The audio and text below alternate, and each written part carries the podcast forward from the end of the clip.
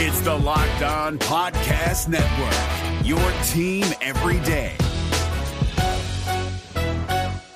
Jackson Gatlin here, host of the Monday edition Locked On N B A podcast. Every Monday, I cover the three biggest stories in the N B A with the local experts from Locked On. It's an awesome recap of the weekend of the N B A and a look at what's ahead. Mark your calendars on Monday to join me for Locked On N B A podcast, available on YouTube and wherever you get your podcasts. It is Locked On Jazz for the tenth of October. We get a little look at the scrimmage. What were the takeaways? The first cut is made, the roster stands where, and we predict the Western Conference. The number one seed is what? It's all coming up on today's edition of Locked On Jazz. Bum bum bum bum bum bum bum bum bum bum bum. Pow! You are Locked On Jazz, your daily podcast on the Utah Jazz. Part of the Locked On Podcast Network, your team every day. How are you? I'm David Locke, radio voice of the Utah Jazz, Jazz N B A insider. This is Locked On Jazz, your daily podcast on the Utah Jazz, giving you insight, expertise, geeky numbers, and hopefully making it way better to be a Jazz fan each and every day. Thank you so much for making Locked On Jazz your first listen of the day. We are free and available on this podcasting app or all podcasting apps, or if you're listening on YouTube, thank you very much. Please subscribe, and on YouTube, hit the bell that gives you a notification of when the show is going to drop every day. Fun one today. We had the scrimmage yesterday. I went and rewatched it. It was not what I was hoping for. I'd be really curious to know whether it was what Will Hardy was hoping for. There's, you can view those scrimmages in kind of one of two ways if you're the Jazz. One is that, hey, let's not get anybody hurt. And then number two is let's go really get something out of it. This one, as I rewatched the, particularly the first game, felt a lot like let's not get anybody hurt. Um, I did think it was interesting. They kind of originally had planned it to go an hour. Will went longer. And then in the third game, I thought when I rewatched, everyone got tired, which was probably exactly what Will wanted to coach through. Um, I did pull one play early in the scrimmage that I want to share with you, so we'll do that here in a second. Um, Saben Lee got cut this week. We added um, another player who um, it does not sound like he's on an Exhibit ten, so we'll see what happens with that, um, though I, th- I think he's going to be end up being a Stars G League player. Um, and uh, who was on? He was on our Summer League team last year, so I'm expecting that he'll be on our, uh, our Vegas Summer League team. And Uh, so that happened, so the, uh, we'll go through the roster. And then for those who are unaware of points gained, uh, points gained is my offensive metric system that I have built that evaluates the efficiency of players. It values your ability to get a, a shot off, which I think is actually a really big skill, and then your ability to use those possessions efficiently, and uh, projects how the possessions will be used on a team, gets every team to about one hundred possessions, which is too many, Um, because it doesn't count for turnovers and things like that, but over the course of the year, it's kind of how you average out. Um, it tells us a few different things usually.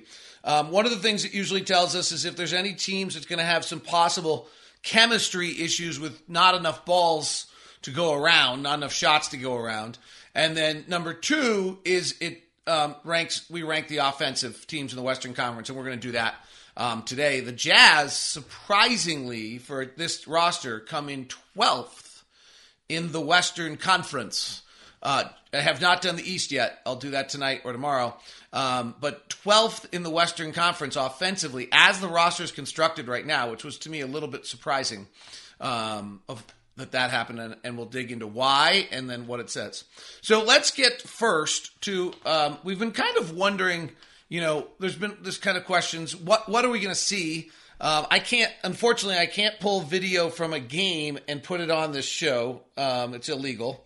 Um, but I can pull it from a YouTube uh, scrimmage. So I was really hopeful that I'd get a bunch of sets from the U- from the scrimmage, which the Jazz put up at their YouTube account, and be able to pull them for you and say, hey, like, look at this. So I didn't get a bunch. Um, the scrimmage to me, when I rewatched it, as I just said, felt a little bit like, hey, let's not get hurt.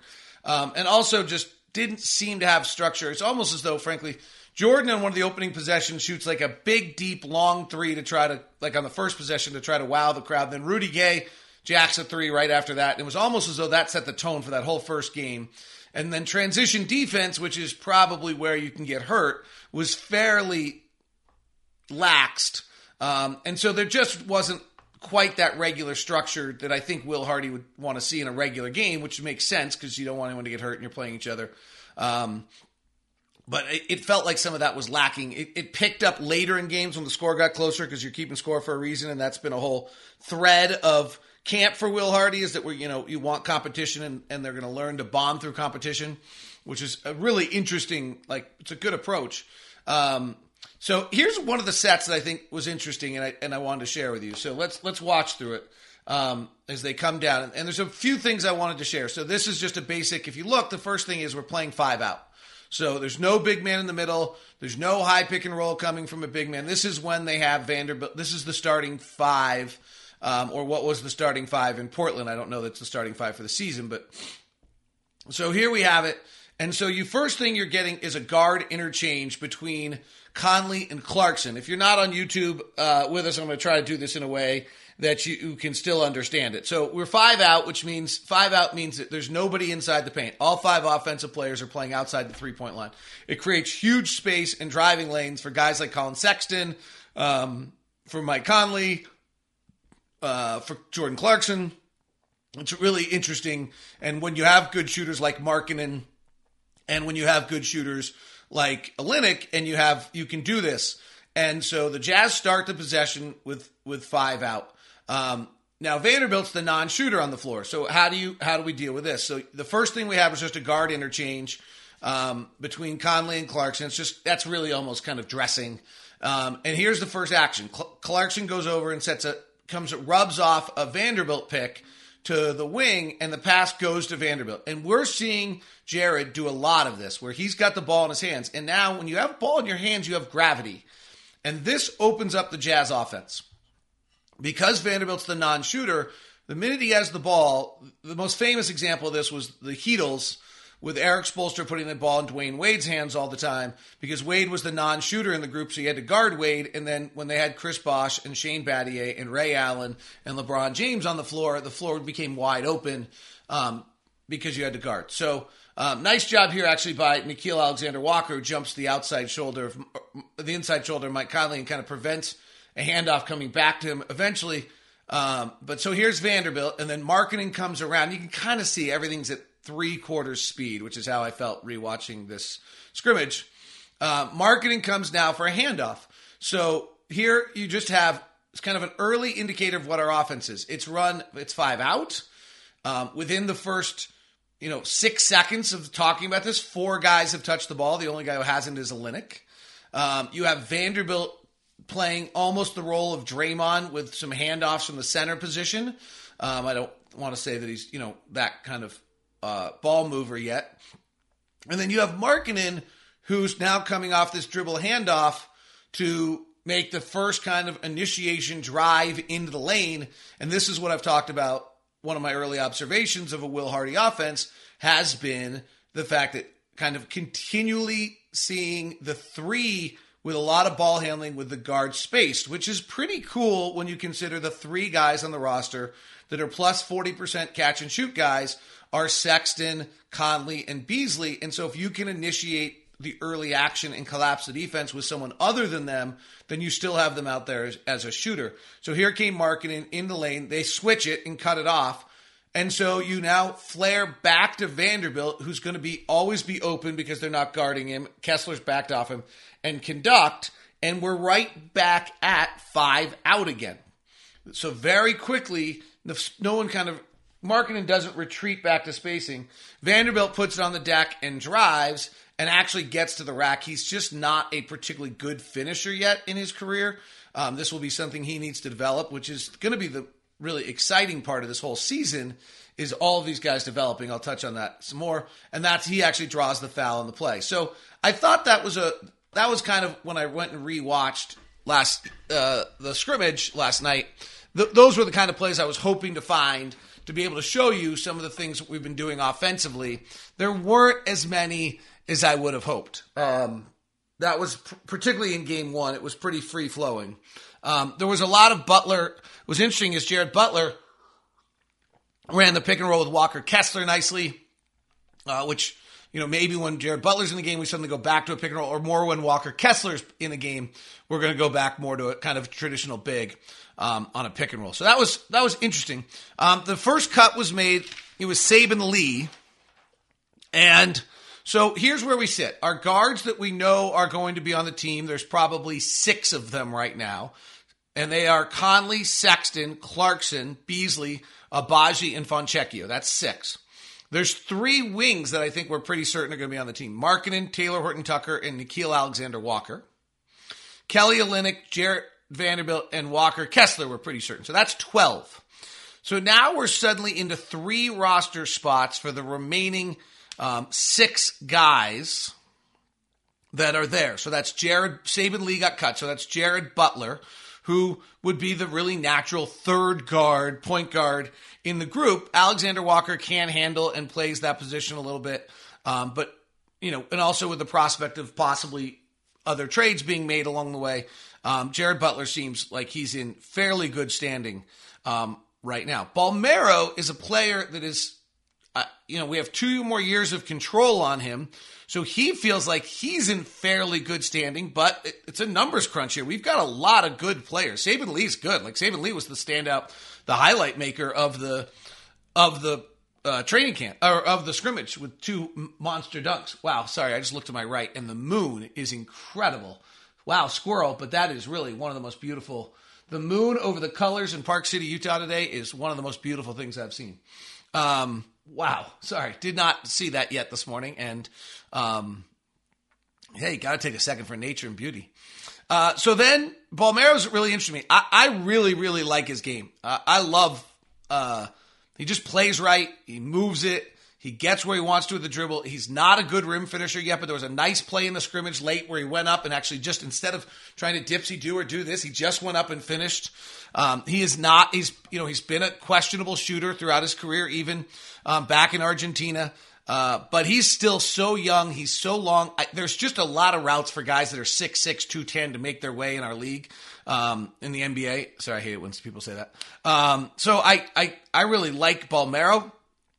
Um, and maybe, you know, I don't think it's a Bolmaro or Butler question, but maybe it is. Uh, then it's a Rudy Gay or Stanley Johnson. And like, if you simplify this a little bit and decide that we have six, three spots left and we have six guys, you can decide it's a little bit of a Butler, Bolmaro question, Rudy Gay, Stanley Johnson question, Cody Zeller, Doka Azubuike question. The one wild card here is that Markkanen can slide down and play at either the four or the five. He's playing at the three, but you have Vanderbilt, you have Kessler, you have Olynyk, you have Markkanen. So all of those guys can play the five if necessary on the roster. We are definitely, you know, a little thin at the four um, with a lot of wing players right now. So the roster situation is going to get get get interesting um, here, and we've got, you know, games on Tuesday and Friday for guys to make their their final statements um, about that. Today sh- coming up, we're going to break down the Western Conference. The number one seed is who? It would be the fifth straight year in which the Western Conference has a new number one seed. And the number one offense in the West? I think that's surprising as well. So today's show is brought to you by Murdoch Chevy, located in Woods Cross, also in Logan. The Chevy lineup of trucks, it's just outstanding. It's a great time of year to get that truck or S U V. There's all sorts of incentives to do that. Uh, for you, get that big car at the end of the year. Uh, the Colorado and the Silverado are the tr- um, is the truck lineup. The Silverado's the big one, and it is, when I've driven it, it has been just awesome. The new twenty twenty Silverado fifteen hundred is all souped up and looks awesome. And then you're just driving it; it is the smoothest ride. The Colorado's the zippier, kind of uh, more versatile truck. Uh, and by the way, there is it is truck season, so a one thousand dollars accessory allowance toward the purchase of a new Silverado fifteen hundred, a Silverado H D, or a Colorado. And the S U V lineup at Chevy is outstanding. That exists uh, with the Equinox, the Trax, and the Utah Co- County Assault Vehicles we know well, the Tahoe and the Suburban. If you're going to stop by, feel free to email me first at d lock zero nine at gmail dot com, and we'll give you the V I P treatment over at Murdoch Chevy, located in Woods Cross, as well as in Logan. Today's show also brought to you by our friends over at LinkedIn. These days, every new potential hire can feel like a high-stakes wager for a small business. You want to be one hundred percent certain that you have access to the best qualified candidates, and that's why you have to check out LinkedIn Jobs. LinkedIn Jobs helps you find the right people for your team free and faster. I'm not sure which of those two is even more important. Um, you add your job, the purple hashtag hiring frame to your LinkedIn profile to spread the word you're hiring, and simple tools like screening questions make it easy to focus on candidates just the right skills and experience so you can pr- uh, quickly prioritize who you'd like to interview and hire. It's why small businesses rate LinkedIn Jobs number one in delivering quality hires versus leading competitors. We used it for two recent hires at Locked On. LinkedIn Jobs helps you find qualified candidates you want to talk to faster and free. So post your job at free at linkedin.com slash LockedOnNBA. That's linkedin.com slash LockedOnNBA to post your job for free. Terms and conditions apply. Thanks so much for making Locked On Jazz your first listen of the day. For your second listen, there is Locked On N B A each and every day. thirty minutes recap of the biggest stories, and this year we'll be launching Game to Game once the season starts as well. Similar version of Game to Game up on N F L right now. Um, kind of some great stuff uh, for you there on the N F L content as well. All right, so let's get into the predictions. So points gained is an offensive metric system that I've built over the years that evaluates, as I said, the ability to get your shots off and uh, your efficiency as a player. And then for the season predictions, we take them, we figure, we allocate, we, me, myself, and I, I use Kevin Pelton's minutes projections. Off that, I project how many shots each guy's going to get and possession scoring opportunities used. And I use one hundred. It's high. You usually don't get one hundred scoring opportunities a game, but by the time some guys miss games and things average out, that becomes kind of the right number. The first thing that happens when I do this is whether or not there's a roster that has just too many possessions.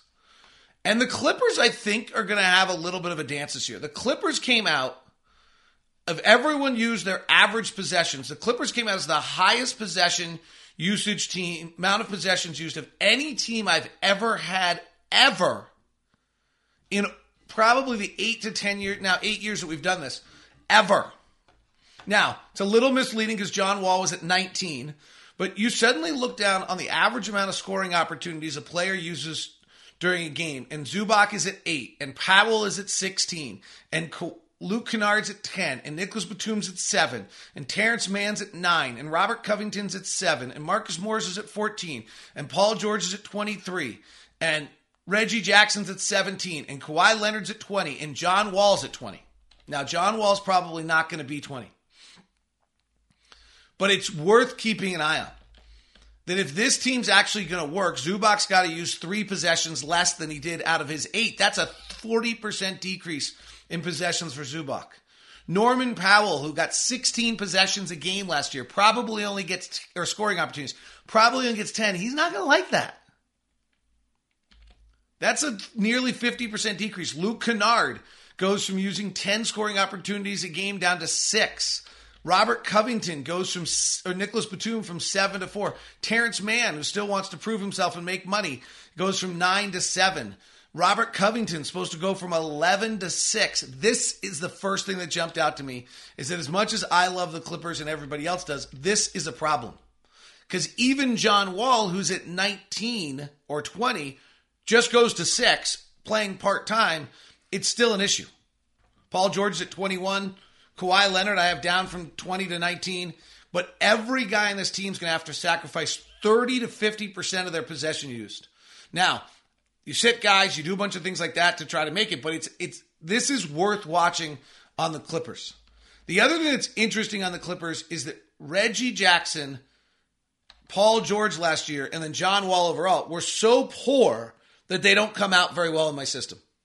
Now, Paul George is a little bit misleading, I think, because Paul George took a massive collapse in his offensive efficiency last year with that elbow injury um, from what he was before. One of and, and it's going to be difficult to tell, you know, so he's, I think Paul George is the one to watch. Last year, we came on this and kind of, this was the first place I think you heard that the Lakers might not be good last year. That was like our big takeaway um, last year was that the Lakers were g- going to not be a good team, offensive team, that they were going to be playing in the play-in game. Everyone thought I was insane. It was perfectly right. Two years ago, by the way, I'm just bragging right now. Two years ago, we uh, had the Phoenix Suns and the Utah Jazz at the top of the list, and no one thought that was possible. Um, so I, I think, you know, let's watch. Paul George is the key player to this, is with all their depth um, and everything else. It is still, he's going to be their second biggest possession user. And Paul George two years ago was a one point oh points gained, and last year was a negative one point two points gained. So if you change Paul George to a um, one point oh from a negative one point two, then all of a sudden um, the Clippers take a pretty significant jump in where they rank offensively. And I think that's, you know, it's worth keeping an eye on um, to see. So that's the first one that jumped out to me, was that the Clippers um, ended up with a, um, you know, ended up, I think, with a, uh, with, that was just a, you know, really a poor year from Paul George. And, and that's going to be the one to watch Um, for them. Here's the impact of Paul George, just to be completely specific. So right now the Clippers come out as ninth in the league in the Western Conference offensively. If Paul George gets back to where he is, he come they come out fourth in the Western Conference offensively. So that's that's the big one to watch on them, is Paul George. That's the that's kind of the injury line that was probably bigger than any other, if we see anything change. So here's where the Western Conference sits. The number one offense, the the other two teams, by the way, that have possession issues. The Lakers are at one thirty, which means everyone's got to take like a thirty percent decrease. We'll see whether that happens. Uh, Minnesota is at one twenty. That's in the danger zone. I think they are in the danger zone to see how they're going to use their possessions um, this year. When when you look at it, Karl-Anthony Towns at nineteen. I still have him at nineteen. Um, Rudy Gobert at ten last year, or eleven last year. I still have him at eleven. Uh, Anthony Edwards at twenty-two. Still have him at twenty-two. Uh, D'Angelo Russell last year at seventeen. I have him at sixteen. So they're main guys. But like somebody like Jaden McDaniels, who I think is expecting to suddenly go from eight scoring opportunities a game to probably thirteen or fourteen so he can prove himself, is not. He's holding, and all of their bench guys, Kyle Anderson, Taurean Prince, all... Jalen Noel, well, all have to drop down. Not catastrophic the way it could be for some teams, but worth keeping an eye on. The Lakers will be interesting. I think they'll be fine. Um, they're just not going to play. Some like Lonnie Walker, Toscana Anderson, some of those guys are just going to get left out of the rotation. Um, the one that will be interesting is I have Russell Westbrook dropping from eighteen possessions to fifteen possessions a game, and that dramatically changes the Lakers. If you put them him back up to eighteen and, you know, drop Dennis Schroeder down, or someone of the Schroeder's not particularly positive either, um, then all of a sudden the Lakers drop. But if Russell Westbrook actually takes three, they play him less, use him less, they'll actually win uh, more games. So let's get to it. Uh, the num- the only other team I would mention, by the way, is New Orleans. Uh, they have one twenty-five, so that one's kind of keep an eye on early. Um, and I think that actually heads a lot part to Valanciunas, who was at fifteen possessions a game last year. He's now going to be, I think, around nine with Zion coming back. How does he deal with that? twenty for Brandon, scoring opportunities for Brandon Ingram and C J McCollum, twenty-one for Zion. Um, and, and so everyone's got to suddenly, you know, give up possessions to Zion. All right, the number one offense in the Western Conference is the Denver Nuggets by a large margin. It's actually not super close. Um, Denver comes out as four points over one hundred possessions better than anybody else in the Western Conference. That same gap is number two to about number eleven. So Denver just comes out mammothly better than anyone else in the Western Conference. Um, they just, all their players are positive. For those who've been, the only guy who's not is Ish Smith. Um, For those who have been around, one of the key things to my metrics here is that you just got to have every single one of your players being above average. Below average offensive players will just kill you. The number two offensive team in the Western Conference is the Minnesota Timberwolves. The number three offensive team is the Phoenix Suns. The number four is the L A Clippers if Paul George returns to form of two years ago, but otherwise it's the New Orleans Pelicans. And this is interesting. Number five is the L A Lakers. So the Lakers, this is assuming the Clippers are not number four or they're six. So the Lakers, who last year came out of this so badly, actually come out, mu- their little adjustments they made around their roster this year, they actually come out much, much better. Sacramento comes in at seven. I'm assuming the Clippers are at four here. Sacramento comes in at seven. Golden State at eight, which is surprising. Um, and I'm sure they'll get over it, but Clay wasn't that efficient last year. Um, and I have increased time for Kuminga and Moody and Wiseman, and none of them are efficient. Number nine is Portland. Number ten is Dallas. That was a stunner to me. Um, and this one's worth watching. Usually these numbers tell a little bit of a story on this on these player on these teams when you suddenly add one of these players or add things. Um, you know, Tim Hardaway Junior returning does not help them, would be probably the first one. Luka was not particularly efficient last year. Jalen Brunson was. So th- that's a little bit of a loss. Maxi Kleber, Davis Bertans, all, all, Spencer Dinwiddie all had negative efficiency years last year. Didn't feel like it during the playoffs, but they did during the regular season. Um, and so their projections are all there. So keep an eye on Dallas. Memphis comes in at eleven. My system struggles with da- with Memphis the same way it always has with Denver because of offensive rebounding um, and extra possessions that they get. So that's probably off. The Jazz are at twelve. Houston at thirteen. San Antonio at fourteen. And Oklahoma City at fifteen. Um, so again, Denver number one.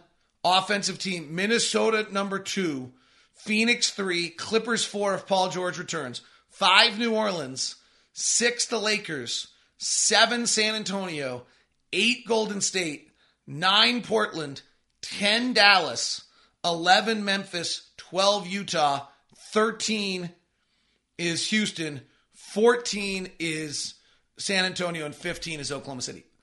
What happens when you put defense... What happens when you put defense into this mix, which is not the necessarily strength of my system? Who becomes the number one team in the West, and why are the Jazz twelfth? We'll check on those things as we continue. Today's show is brought to you in part by our friends over at Bet Online, where you can get all the odds, news, scores, and more. It makes you makes you wonder what you should do with Minnesota and Denver on your over-under at Bet Online. By the way, tonight, Kansas City is a seven-point favorite over the Raiders. If you want to get in on the action, you can go to bet online dot net and check all that out. All right, the our system had the, uh, my system had, or whatever, I don't want to put it on you guys. Denver's at fifty point five. This might lean toward an over. Golden State's at fifty-two. That might lean to an under. Dallas is at forty-eight point five. This might lean toward an under. The Um, the Pelicans are at forty-five. This might lead to a series over on the Pelicans as well. It's all at bet online dot net. Check it out and get the latest news, scores, podcasts, the rest, and all the gambling information that's out there. bet online dot net. The N B A playoffs are right around the corner, and Locked On N B A is here daily to keep you caught up with all the late season drama. Every Monday, Jackson Gatlin rounds up the three biggest stories around the league, helping to break down the N B A playoffs. Mark your calendars to listen to Locked On N B A every Monday to be up to date. Locked On N B A, available on YouTube and wherever you get podcasts. Part of the Locked On Podcast Network, your team every day. Oops. Hit the wrong button on for those of you on YouTube there for a second. You probably heard it on the podcast.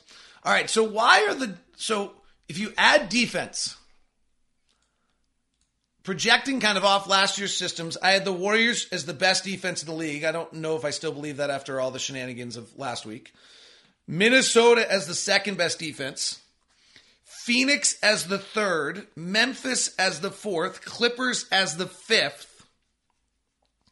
Dallas sixth. Denver seven. New Orleans eight. Lakers nine. Sacramento ten.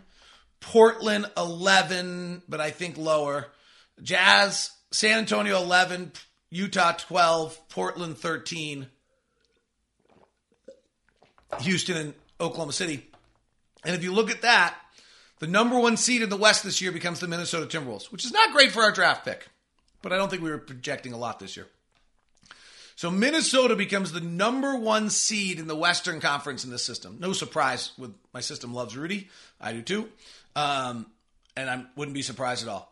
The number two, Phoenix, with Denver three, Golden State four. Those would be the home court advantage. Five, the surprise is New Orleans. And six, the Lakers in the play without the play-in. The play-in game, according to this, becomes the Clippers, Memphis, Dallas, and Sacramento. It is it is going to be thin up top there. There's not going to be a lot of room for s- screwing around. It is going to be wild and interesting to watch. It is really going to be incredible. So I'll say it again. Minnesota one is the projection here. Phoenix two, Denver three, Golden State four, New Orleans five, Lakers six. Play-in game, Clippers, Memphis, Dallas, Sacramento. Wow. So why does the Jazz offense come in at twelfth? Um, so a few things here. One is, you know, you got to distribute the possessions, and obviously Donovan and Rudy were using a lot of them. So you have Colin Sexton using, I have Colin Sexton using eighteen, Jordan Clarkson using fourteen, scoring opportunities, not possessions. Malik Beasley, uh, Lauri Markkanen using thirteen, Malik Beasley using twelve, Mike Conley using eleven, which is right on his number from last year. Uh, and then it's six for Jared Vanderbilt, which is right on his number from last year. Six for Talen Horton-Tucker, which is down from his ten last year. So that might be ten for Kelly Olynyk, I forgot to mention, which is a little bit up from last year. And seven for Nickeil Alexander-Walker. So those were the main guys I have using our possessions. Um, I don't have Jared Butler, and I didn't have Rudy Gay. Rudy Gay's numbers were not good last year, so that would not help us. Um, here's what ends up happening. Alexander Walker last year in points gained was one of the five least efficient offensive players. So when you suddenly give him seven possessions, it hurts you. When Jordan Clarkson last year, is as good as he was, was actually a minus one points gained is a pretty, that's a pretty low number. And so suddenly that fourteen hurts you. Talen Horton-Tucker last year, points gained was a minus one point two per game. Suddenly give him six possessions. The goal is to not have negative possessions. Well, Malik Beasley's a minus zero point five on the rating system. Horton Tucker's a minus one point two. Uh, Jordan Clarkson's a minus one point oh. Alexander Walker's a minus two point oh. We suddenly have about half of our possessions as being inefficient offensive players. What we don't have, and maybe Walker Kessler, who I actually don't have really projected very well in here, maybe Walker Kessler becomes this, maybe somebody else becomes this, is last year we had Rudy at plus three, number two in the entire N B A in points gained, only behind Nikola Jokic, which is why you have Denver as number one and Minnesota as number two offensively. Those dominating, efficient offensive players have a massive impact, and in, in the game, it's why these dunkers are undervalued. We don't really have that player, right? Jared Vanderbilt's not that player. Kelly Olynyk, Lauri Markkanen. We we we don't have a wildly positive player. In fact, the most positive player I have is I have Kessler projected as a plus one point one two. I'm kind of making that up. I don't have any idea. Um, and I don't have him using very many possessions. We don't. We just don't have a highly efficient. Sexton's fine. He's about average for a guard, which is good. Um, and Mike Conley is too. Um, but I don't.